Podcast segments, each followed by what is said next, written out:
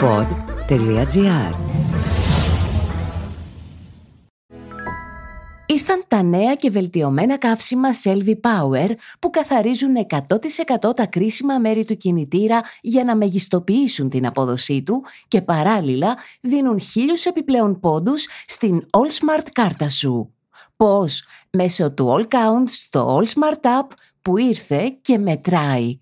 Μετράει κάθε λίτρο που βάζεις από τα νέα και βελτιωμένα καύσιμα Selvi Power και μόλις φτάσεις ένα στόχο, σου δίνει αυτόματα χίλιους επιπλέον πόντους Smart. Κατέβασε το All Smart App και ξεκίνα να κερδίζεις ακόμα περισσότερο.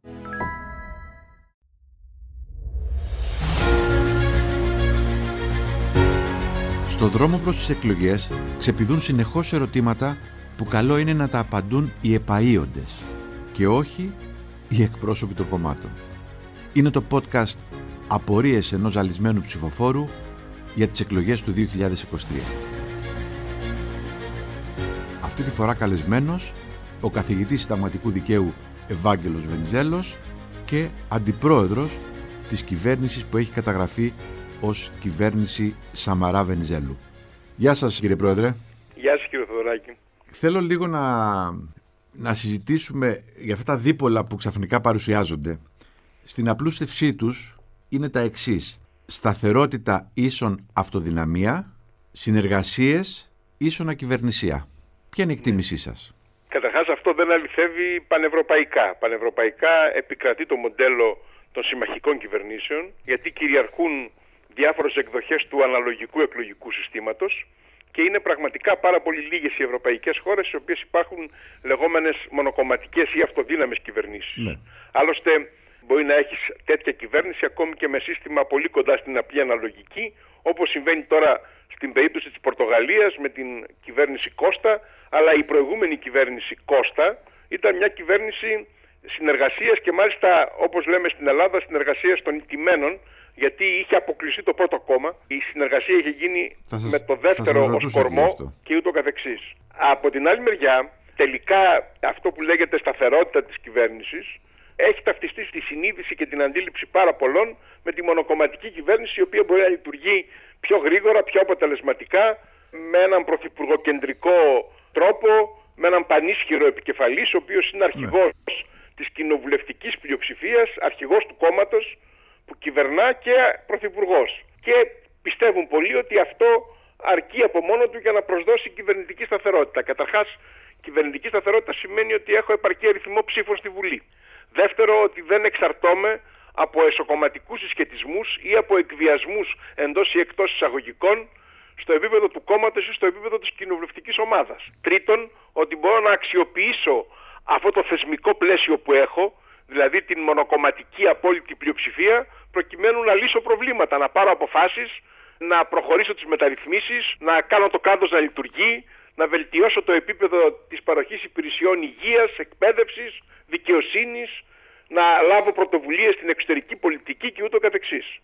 Και αναρωτιέμαι, έχουμε τόσο μικρή μνήμη, δεν έχουμε δει την κυβέρνηση του Πασόκ το 2009 με 2011 να είναι αυτοδύναμη αλλά να έχει δυσκολίες στην εφαρμογή μιας δύσκολης πολιτικής υπέρβασης της κρίσης και να ε, επιλέγει από μόνη της παρότι είχε απόλυτη πλειοψηφία να πάει σε μια κυβέρνηση ευρύτατου συνασπισμού με τη Νέα Δημοκρατία και το Λαϊκό Ορθόδοξο στην Αγερμό και έτσι φτάσαμε στην κυβέρνηση Παπαδήμου προκειμένου να ολοκληρωθεί η μετάβαση στο δεύτερο πρόγραμμα. Και μετά το σύστημα της ενισχυμένης αναλογικής δεν οδήγησε σε αποσπασματοποίηση, ας το πω έτσι, των ε, πολιτικών δυνάμεων σε πολύ μικρά ποσοστά στις εκλογές του Μαΐου του 2012 ναι. και στην ανάγκη να σχηματιστεί μια τρικοματική κυβέρνηση Σαμαρά Βενιζέλου Κουβέλη στην αρχή η οποία στη συνέχεια έγινε δικοματική και άντεξε μέχρι τον Ιανουάριο του 2015 νομίζω με έναν τρόπο πολύ αξιοπρεπή και αποτελεσματικό, ιδίως αν συγκρίνουμε το τι έγινε το πρώτο εξάμεινο του 2015. Άρα δεν νομίζω ότι προκύπτει η αντιστοιχεία αυτοδυναμία ίσον ισχυρή και σταθερή κυβέρνηση και στην εργασία ίσον αδύναμη ή μη λειτουργική κυβέρνηση. Γιατί εγώ δεν θυμάμαι κυβερνήσεις μονοκομματικές να έχουν κληθεί να πάρουν τόσο δύσκολες αποφάσεις, ναι. τόσο δυσάρεστες αποφάσεις με πολιτικό κόστος και τόσο ιστορικές αποφάσεις όσο οι κυβερνήσεις συνεργασίας της περίοδου 2011-2015. Ακόμη και η κυβέρνηση ΣΥΡΙΖΑ-ΑΝΕΛ αν υποθέσουμε ότι πήρε κάποιες δύσκολες αποφάσεις ας πούμε σε σχέση με τις πρέσπες ή σε σχέση με τη στροφή που έκανε, τη μεγάλη στροφή, την ε, ναι. θεμελιώδη στροφή του Ιουλίου-Αυγούστου του 2015 μετά το δημοψήφισμα πήρε, πήρε αποφάσεις ως κυβέρνηση συνεργασίας. Ήρθαν τα νέα και βελτιωμένα καύσιμα Selvi Power που καθαρίζουν 100% τα κρίσιμα μέρη του κινητήρα για να μεγιστοποιήσουν την απόδοσή του και παράλληλα δίνουν χίλιους επιπλέον πόντους στην All Smart κάρτα σου. Πώς; Μέσω του All Count στο All Smart App που ήρθε και μετράει. Μετράει κάθε λίτρο που βάζεις από τα νέα και βελτιωμένα καύσιμα Selvi Power και μόλις φτάσεις ένα στόχο, σου δίνει αυτόματα χίλιους επιπλέον πόντους Smart. Κατέβασε το All Smart App και ξεκίνα να κερδίζεις ακόμα περισσότερο.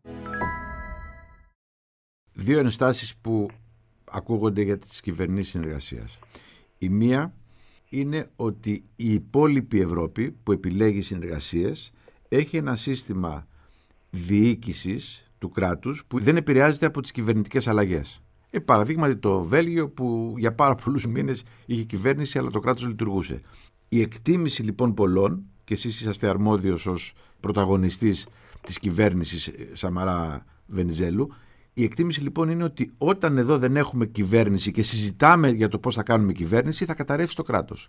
Καλά, οι συζητήσεις είναι ούτως ή άλλως ολιγοήμερες. Ναι. Δεν πρόκειται να γίνουν μακρές συζητήσεις. Δεν επιτρέπει το Σύνταγμα την μακρά συζήτηση. Οι διαδικασίες και νομίζω σωστά κατά αποτέλεσμα είναι ελεγχόμενες διαδικαστικά. Δηλαδή δεν μπορείς να μακρύνεις, ναι. πρέπει να σεβαστείς το άρθρο 37, τις διερευνητικές εντολές, mm. τις συσκέψεις, πρέπει να καταλήξεις σε αποφάσεις, διότι είσαι προετοιμασμένος προεκλογικά για το τι ενδέχεται να συμβεί. Ξέρεις λίγο πολύ που πηγαίνει το πράγμα και έχουν οριμάσει οι σκέψεις και έχει οριμάσει ο βαθμός ευθύνης ή ο βαθμός ανευθυνότητας κάθε κόμματος σε σχέση με το τι θα γίνει μετεκλογικά. Ναι, αλλά εγώ θα ήθελα μια απάντηση και επί της ουσίας του ερωτήματος. Δηλαδή μπορεί να υπάρχει κράτος στην Ελλάδα χωρίς την ύπαρξη μιας κυβέρνησης; Πάντα υπάρχει μια κυβέρνηση. Ακόμη και μια υπηρεσιακή κυβέρνηση υπάρχει. Πάντα υπάρχει μια κυβέρνηση. Υπάρχει ναι. προηγούμενη κυβέρνηση, η οποία συνεχίζει ως τον διορισμό της επόμενης. Αλλά εδώ έχουμε φτάσει τώρα να θεωρούμε ότι στην Ελλάδα έχουμε θεμελιώδεις διαφορές μεταξύ των κομμάτων, διαφορές στρατηγικής, ε, ενώ στην πραγματικότητα υπάρχει εντυπωσιακά υψηλός βαθμός σύγκλησης των θέσεων των λεγόμενων συστημικών φιλοευρωπαϊκών κομμάτων. Που πλέον έχετε μέσα σε αυτά και τον ΣΥΡΙΖΑ, έτσι δεν είναι; Προφανώς. Ναι. Προφανώς, γιατί που διαφωνούν στα μεγάλα θέματα. Η χώρα είναι ευρωπαϊκή, φιλοαμερικανική, νατοική, έχει μια συγκεκριμένη στάση σε σχέση με τα μεγάλα διλήμματα που αφορούν τη Ρωσία, την Κίνα, την ε, νέα ας το πούμε εικόνα του παγκόσμιου συσχετισμού δυνάμεων. Έχουμε μια ενιαία σε γενικές γραμμές μακροχρονίως σταθερή στρατηγική σε σχέση με το Κυπριακό και σε σχέση με τις ελληνοτουρκικές σχέσεις και εν πάση περιπτώσει Μπορεί βεβαίως ο ένας να πιστεύει ότι πρέπει να υπάρχει πανεπιστημιακή αστυνομία και ο άλλος ότι δεν πρέπει να υπάρχει πανεπιστημιακή αστυνομία αλλά να παρεμβαίνει η κανονική αστυνομία ή μπορεί ο ένας να είναι υπέρ της ε, α κατανομής των πόρων του Ταμείου Ανασυγκρότησης ναι. και ο άλλος υπέρ της Β κατανομής, αλλά αυτό σημαίνει ότι έχουμε θεμελιώδεις διαφορές οι οποίες αφορούν την εθνική ταυτότητα ή την εθνική στρατηγική. Δεν νομίζω. Νομίζω ότι είναι αυτό το μεγάλο πλεονέκτημα και από την άλλη μεριά το μεγάλο μειονέκτημα διότι προκειμένου να μην φανεί ο βαθμός σύγκλησης ναι. έχουμε μια τοξική ρητορική και μια ναι. σύγκρουση και μια υπερένταση η οποία θα έλεγα ότι καλλιεργείται... Συνήθως, συνήθως για ασήματα θέματα κιόλας, έτσι. Ναι, πάντως σίγουρα για δευτερεύοντα. Ναι, ναι. Ε, έχω πει πρόσφατα ότι υπάρχουν τρεις ατζέντες. Μια ατζέντα προεκλογική η οποία είναι τελείως ρητορική και τοξική μια αναγκαστική μετεκλογική ατζέντα που θα ακολουθήσει οποιαδήποτε κυβέρνηση διότι είναι φορσέ αναγκαστικές οι κινήσεις οι οποίες θα γίνουν και υπάρχει και μια ατζέντα εθνική η οποία αφορά το μέλλον του τόπου, την Ελλάδα του 2050 για την οποία θέλουμε μεγάλες συνενέσεις και για τις οποίες δεν συζητάμε. Δηλαδή, ένα μικρό παράδειγμα. Ναι. Λέει ο κύριος Μητσοτάκης, η επόμενη Βουλή θα είναι αναθεωρητική, Θέλω λοιπόν να ξανακάνουμε αναθεώρηση του συντάγματος και να αλλάξουμε για παράδειγμα το άρθρο 16 σε σχέση με τα μη κρατικά πανεπιστήμια. Ναι. Αυτό όμως δεν αφορά την κυβέρνηση και την πλειοψηφία της, γιατί δεν φτάνουν 151 ψήφοι, δεν φτάνουν 160 ψήφοι. Θέλεις 180 για να κάνεις αναθεώρηση του συντάγματος. Αυτό λοιπόν που λέγεται συνενέσεις και εθνική ατζέντα και εθνική προοπτική Έτσι δεν το συζητάμε καθόλου. Έτσι κι αλλιώς απαιτούν μεγάλες πλειοψηφίες. Ε, άρα εδώ συζητάμε λοιπόν πάντα για το έλασον και ποτέ για το μείζον. Άρα να υποθέσω μετά από όλα αυτά που μου λέτε ότι η συζήτηση για την ε, κυβέρνηση τιμένων ή τέλος πάντων για την κυβέρνηση των μη νικητών, δεν ξέρω πώς αλλιώς μπορεί να οριστεί, είναι μια κουβέντα που στερείται δημοκρατικής νομοποίησης. Μα δεν νομίζω ότι το λέει κανείς. Ναι. Δεν νομίζω ότι έχει κανείς διάθεση να κάνει μια κυβέρνηση χωρίς νομιμοποίηση, δηλαδή να κάνει μια κυβέρνηση χωρίς το πρώτο κόμμα. Είναι ενδιαφέρον ότι ο, ο κύριος Τσίπρας το αποκλεί συνεχώς αυτό. Μπορεί διάφορα στελέχη του να λένε άλλα πράγματα κατά καιρούς, αλλά η γραμμή από ό,τι βλέπω η επίσημη είναι ότι όχι, μόνο αν είμαστε πρώτοι στις εκλογές θα διεκδικήσουμε μια κυβέρνηση συνεργασίας. Μα έτσι κι αλλιώς με το σύστημα της απλής αναλογικής μιλάμε για ένα 47% που απαιτείται περίπου, ή 45% τέλος πάντων στην καλύτερη περίπτωση, που απαιτείται για να γίνει μια κυβέρνηση. Άρα δεν μπορεί να είναι τα μικρά κόμματα. Ναι, αλλά εδώ υπάρχει το εξής. Ναι. Ότι όταν εφαρμόζεις με πάθος μια στρατηγική αυτοδυναμίας και μόνο αυτοδυναμίας και με κάθε τρόπο αυτοδυναμίας στην πρώτη ε, εκλογική αναμέτρηση χωρίς να ξέρεις αν θα γίνει δεύτερη όταν θα βρεθείς, αν βρεθείς στην ανάγκη να προτείνεις συνεργασίες ως πρώτο κόμμα μετά από δεύτερη εκλογική αναμέτρηση με ενισχυμένη αναλογική θα έχεις δημιουργήσει ένα κλίμα το οποίο είναι πάρα πολύ βαρύ και ενδεχομένως και ε, μια δυσπιστία πάρα πολύ μεγάλη την οποία θα δυσκολευτείς να αντιμετωπίσεις μέσα στις λίγες μέρες που απαιτείται να βρεις μια λύση. Μάλιστα. Να ρωτήσω κάτι τελευταίο. Με την εμπειρία σας πάλι από την περίοδο της διακυβέρνησης.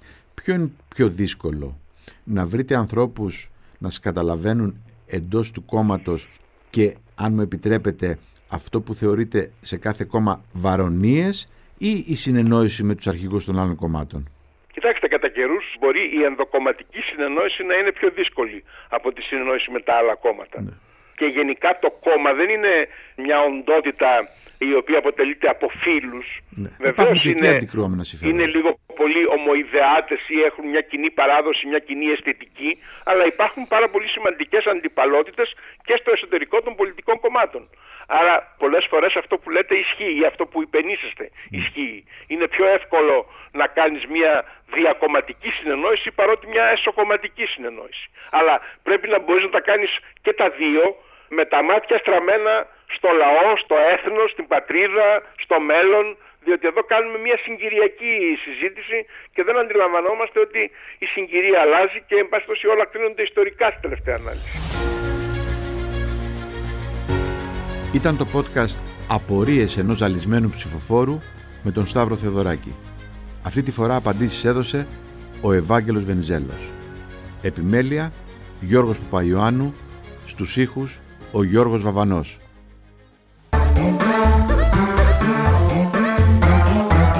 Pod.gr.